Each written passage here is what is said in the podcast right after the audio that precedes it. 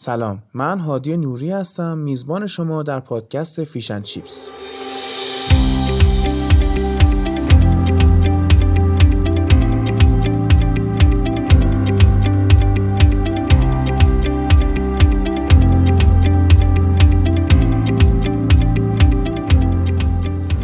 پادکستی که می‌خوام توی زبان انگلیسی رو آموزش بدم اما نه به شیوهی که تو مدرسه و دانشگاه و آموزشگاه تدریس میشه. بلکه قصدم اینه مبحث مختلف زبان رو از ریشه بیام بررسی کنم تا به جای یاد گرفتن یه سری فرمولا و صرفا حفظ کردن زبان انگلیسی رو با گوشت و پوست خودمون درکش کنیم و قشنگ یاد بگیریم.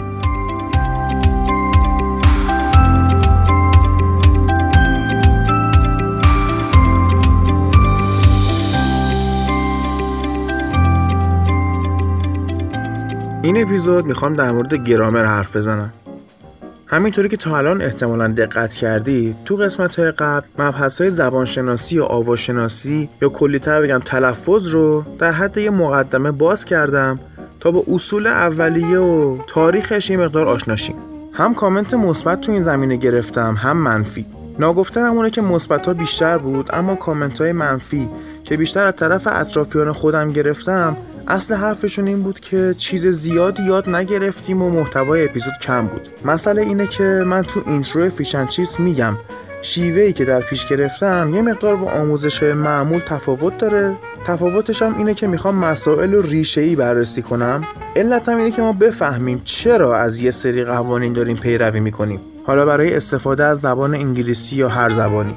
خودم از اون دست آدمایی به حساب میام که تا علت کاری رو نفهمم و قانع نشم انجامش نمیدم. دیگه زیاده گویی نکنم و بریم سراغ بحث امروزمون یعنی گرامر.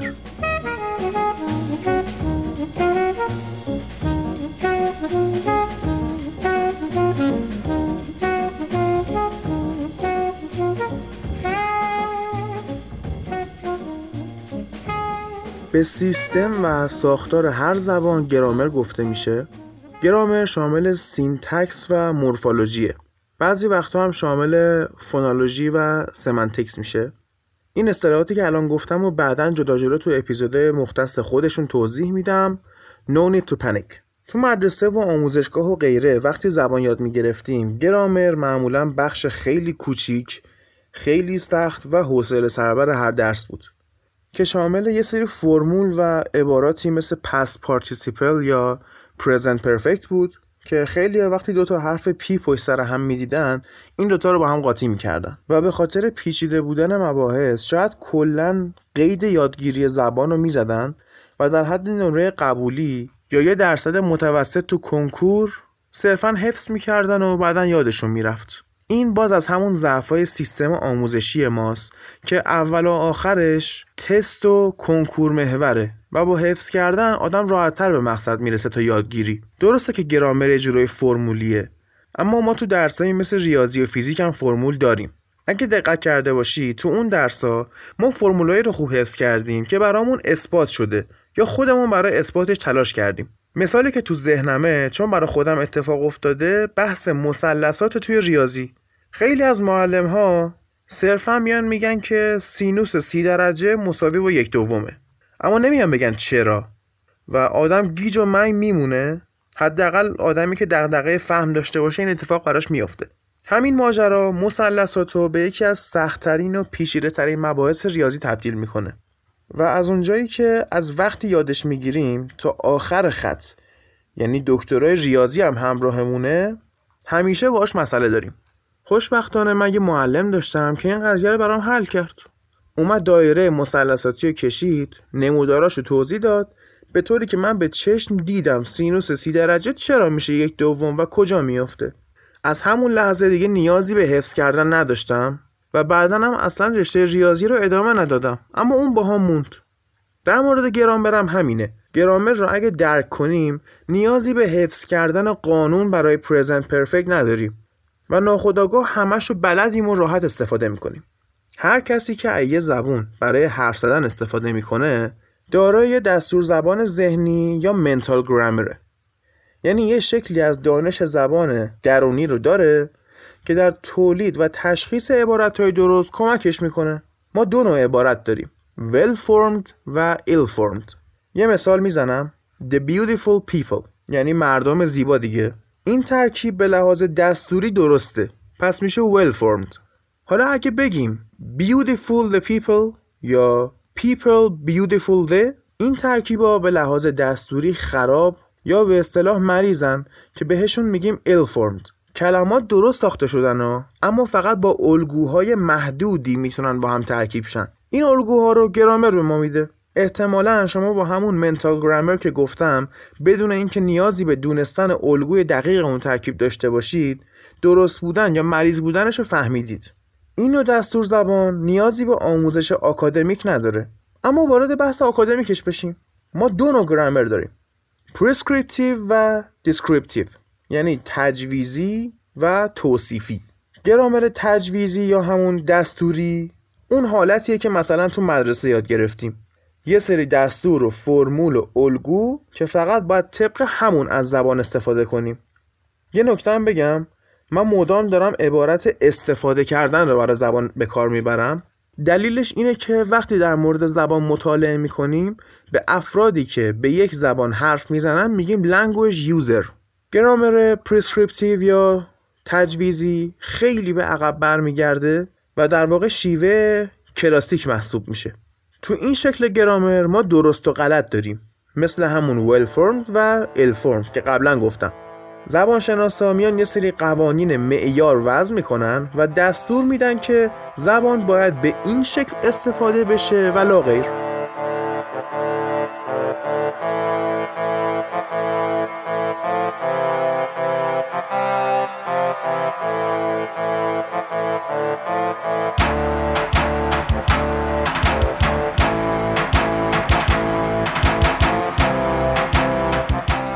اولین دستور زبان جامعی که بشر بهش رسید مال هند بود و زمانش به قرن 6 قبل از میلاد برمیگرده. قرن سوم قبل از میلاد یونانیا به گرامر می‌رسن و بعدش نوبت زبان لاتین می‌رسه که قرن یک قبل از میلاد با گرفتن دنباله گرامر یونانی به تکامل دستوری می‌رسه.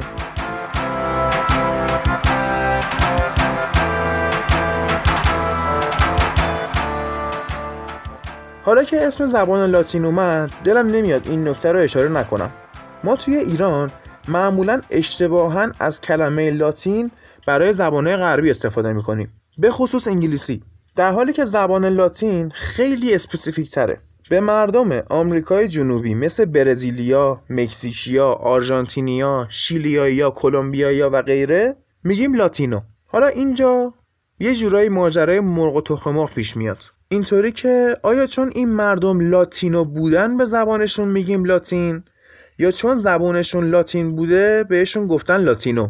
از اونجایی که می‌دونیم اسپانیایی ها و پرتغالی هایی که زبونشون لاتین بود رفتن و آمریکای جنوبی رو اشغال کردن و زبونشون رو هم انتقال دادن قول دوم صحیح تر به نظر میاد. الان هم می‌دونیم که برزیلیا به زبون پرتغالی یا پرتغیز صحبت می‌کنن و آرژانتینیا اسپانیایی صحبت می‌کنن. امیدوارم کمتر ببینیم که تو ایران زبون انگلیسی رو به اشتباه جزو شاخه لاتین محسوب کنن. در مورد انگلیسی و ریشه پیدایشش حتما صحبت می‌کنم و جالبه که مختصرا بدونیم که انگلیسی از ریشه زبون آلمانی میاد.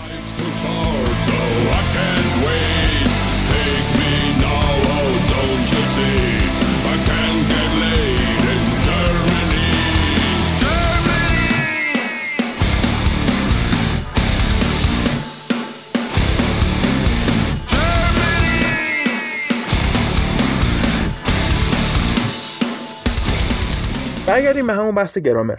دستور زبان کشورهای اروپایی که گسترشش با هدف ترویج دین مسیحیت بود از قرن 16 به بعد شکل درست حسابی به خودش می‌گیره. از اولین اشخاص مهم در حوزه دستور زبان انگلیسی جان درایدن بود که اومد دستور زبان متفاوتی توی اشعارش استفاده کرد. متفاوت با چی؟ با دستور زبان عصر شکسپیر. بعدها همین تفاوت باعث میشه که زبانشناسا تعدادشون زیاد شه و گرامر دستوری یا تجویزی به شکل امروزیش به دست بیاد.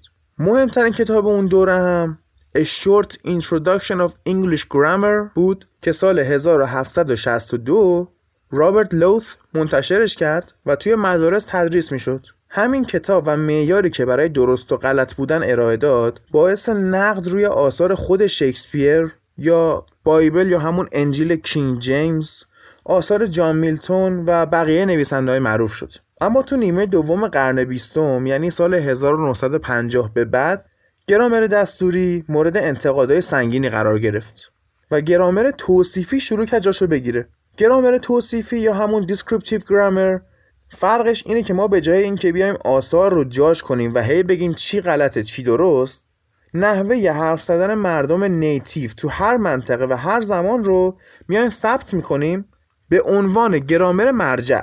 به عبارتی این قانون زبانه که مردم رو دنبال می‌کنه نه مردم قانون زبان رو دنبال کنن.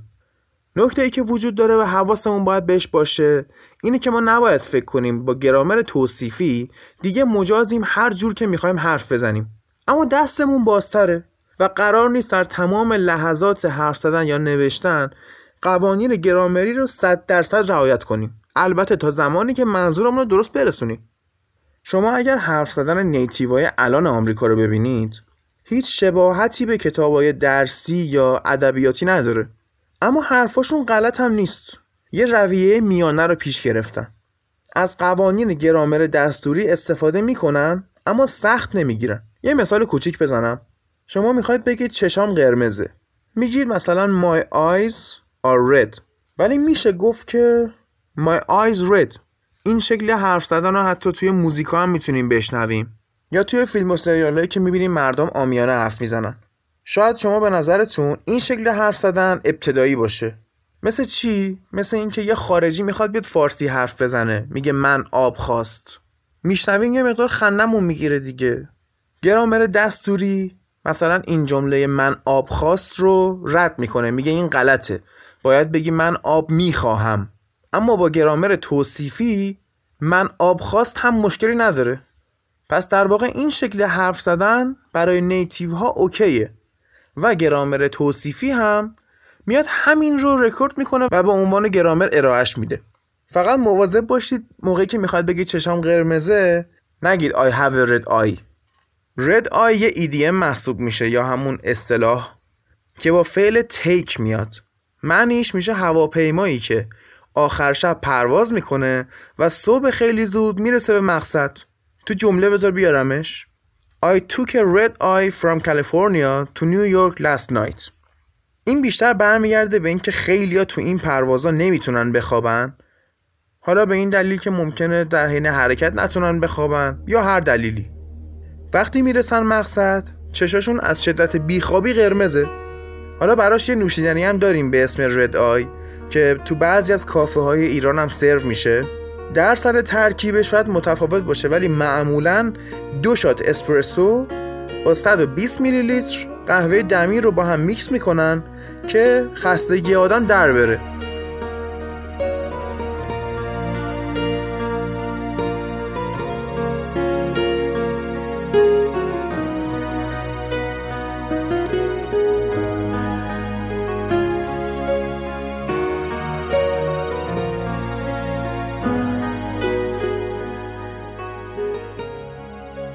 همینجوری که اول اپیزود گفتم تا الان تو پادکست Fish n Chips سعی کردم تو همه مباحثی که می‌خوام در موردشون حرف بزنم مقدمه و تاریخچهش رو بگم که بدونیم کجای کاریم و چی قراره بفهمیم. از این به بعد کم کم وارد جزئیات میشم اما هر جا نیاز به عمق بیشتری باشه بازم به تاریخ سر می‌زنیم. روزای انتشار Fish n Chips معمولا سه شنبه یا چهارشنبه هر هفته است. مگر اینکه استثنایی پیش بیاد که اونم بهتون خبر میدم. تو کانال تلگرام و اینستاگرام هم عضو شید که مثال های اپیزودا یا احیانا مطالب تکمیلی رو ببینید. اگر هم هر سوالی در هر زمینه ای داشتید می‌تونید ازم بپرسید. آدرس تمام راه های ارتباطی Fish n Chips هم یکیه. Fish n Chips Pod. وقتی که انگلیسی می‌خواد بنویسید fish که ماهی chips که chips pod اول پادکسته. بین fish و chips به جای and یه n خالی بنویسید کفایت می‌کنه. Fish n Chips Pod. یعنی توییتر و جیمیل و اینستا و تلگرامش همینه. حتما پیشنهادا و انتقاداتون هم برام بفرستید. اگه می‌خواید چیز خاصی رو یاد بدم. فکر می‌کنید topic ی دارید که برای بقیه هم ممکنه جالب باشه. هرچی هست به هم برسونید که کیفیت کار روز به روز بالاتر بره. اگر این پادکست رو از طریق اپلیکیشن های podcatcher یا همون پادگیر میشنوید مثل Castbox، Apple Podcasts، Podcast Addict، Podbean، پادکده که یه podcatcher فارسی که تازه راه افتاده Overcast و بقیه podcatcher ها لطف کنید اونجا بهش امتیاز بدید و کامنت بذارید. این باعث میشه فیشن چیپس بیشتر دیده شه و دست افراد بیشتری برسه. در صورتی که اطلاعات این اپیزود براتون مفید بود و حس می‌کنید چیز با ارزش یاد گرفتید لطفا به بقیه هم معرفی کنید. همتون رو به خودم میسپارم